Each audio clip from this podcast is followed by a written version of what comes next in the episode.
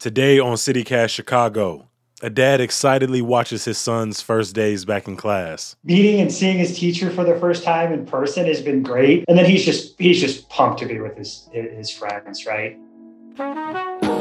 Today is Tuesday, April 13th. I'm Jacoby Cochran, and this is CityCast Chicago. Last week, you heard our conversation with the mom, still not quite ready to send her young kids back to school. Today, a dad who is supportive of the return.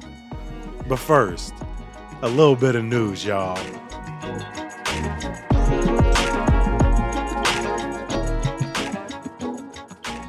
So that's K through eighth grade students.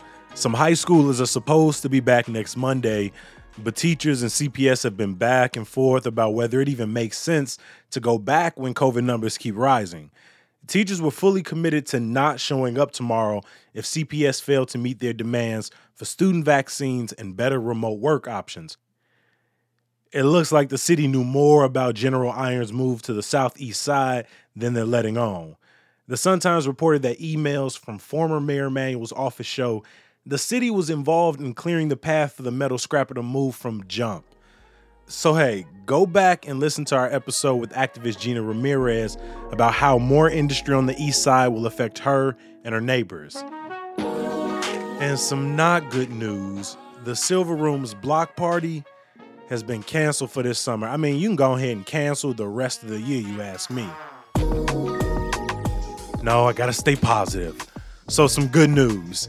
While the VP's visit last week happened so quickly, most of us probably missed it. Brown Sugar Bakery, where Harris stopped for a quick slice of German chocolate cake, has seen a jump in sales, and I'm talking a big one.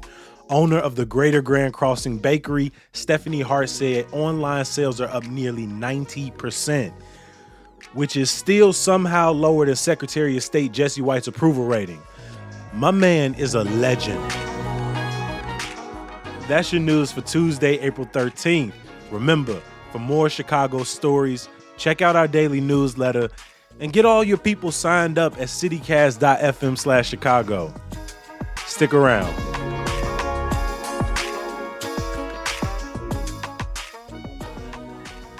As CPS prepares again for another wave of students coming back to the classroom, we're talking to parents. Uh, last week, you heard from Anastasia Shapital, who plans on keeping her kids at home through the end of the school year. I believe it's just really just time. I think that it really just depends on far as my children. It depends on what they need. It's more about what, what they would need and if that environment is going to be feasible for them anymore or even for a while.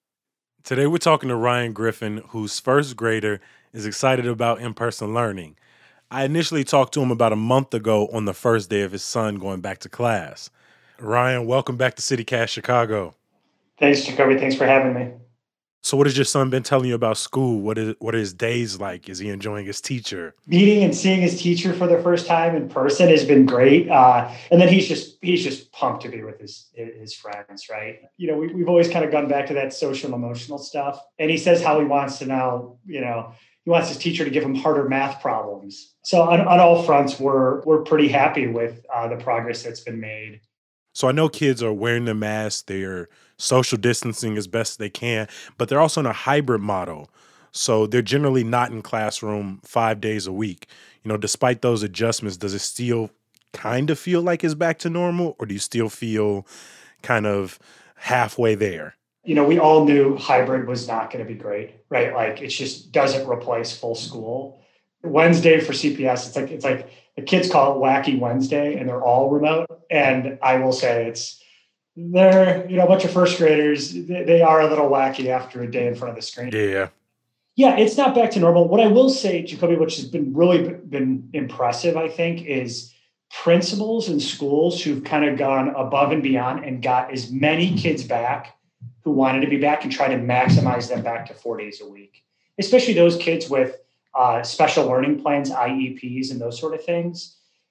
And I mean, again, that's that's a lot closer to where I think a lot of parents would like to see it. Last time we talked, I asked if you had any fears about sending your child back to the classroom, and here's what you had to say. The great news is, like all the studies show that these young children, their infection rates tend to be lower. Their ability to spread disease is a lot lower. And then you layer in mitigation like mask and ventilation. I'm hoping and I'm very optimistic that we can show that that's possible with these younger students. You know, right now it's looking like we might go into a third surge of the virus in Chicago with some unique variants. Are you still feeling confident about safety? I am. I mean, I, I think when we thought about that layered mitigation approach, the, the vaccine rollout and how fast and how quick that seems to be making progress, um, especially for the teacher community and those that are at risk around CPS kids. You know, I think that's a that's a plus side. Again, I think the variant stuff has always been in the back of our minds, but we saw other schools in situations where the positivity rate was absolutely double or triple what it is now, and they stayed open and didn't have school spread.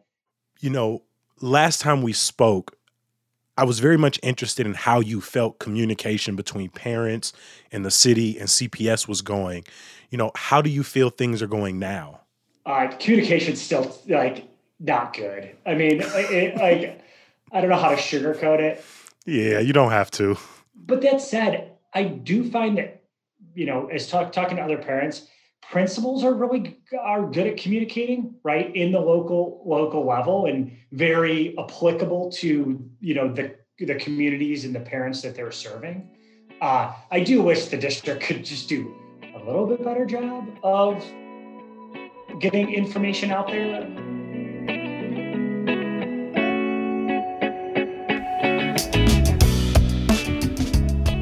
Stay with us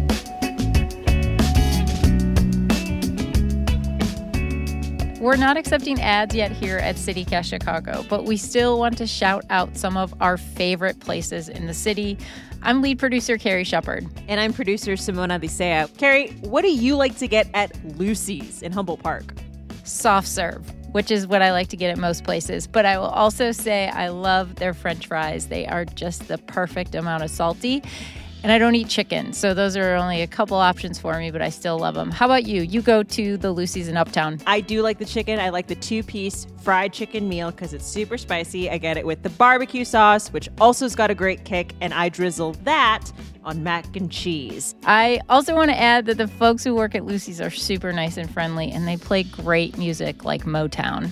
Totally. You can hear it at Lucy's in either Uptown or Humboldt Park. And when you go, tell them CityCast Chicago sent you. You know, for fun. For fun.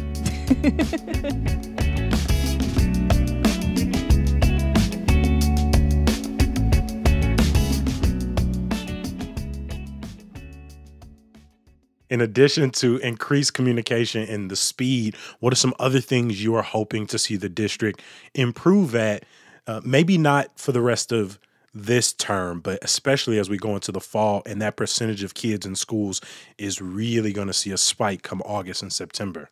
I think about anything in COVID, we've had sort of the phased reopenings, right? Like you think about Governor Pritzker or Mayor Lightfoot they've always put this these things in phases, right? I think we're in phase four in Illinois. I, we had different phases in letters in Chicago. I can't keep track of it all, but like it'd be really nice to have phasing for school so that, like you mentioned, fall. We have no idea as parents whether or not we'll be back to five day a week school in fall. Other states, there's 14 other states who've made it mandatory, including a lot of Democratic run states you know, Governor Inslee out of Washington, um, some of the folks in Virginia, saying, come the fall, you need to offer five day in person learning option for parents. And so it's mandatory for the schools to offer it, not necessarily the, for the parents to participate. Correct. So still have the like basically do away with hybrid and, and land on fully remote or fully in person. And that's like really good work by those states to like put that guideline out there and we know we have something to rely on. Like if Illinois gets to phase, phase five in June, let's say, and we beat back this UK variant, and businesses are open fully, and the White Sox games have not 8,000 people, but hopefully, you know, 30,000 people. What does that mean for schools? It's on all elected officials. It's on the district, uh, and it's on you know the union representatives for not coming together to make this thing work. Again, you're hearing from Ryan Griffin, a parent whose first grader has been back in the classroom for the last three or so weeks and is still taking in the lessons uh, that he's learning with this reopening phase as we move towards the fall. Uh, thank you so much for sitting down with CityCast Chicago. These conversations we've had with parents have been some of the most uh, enlightening. Thanks, Chicago. We Appreciate all you guys do.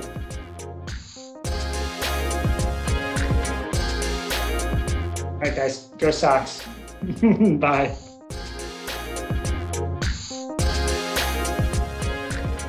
Before I let you go, I wanted to give y'all a huge thank you. I read all of the reviews you leave, and I appreciate it. Uh, if you haven't yet, remember rating and reviewing the show helps other people find CityCast Chicago. Thanks for listening. I'll talk to you tomorrow. Peace.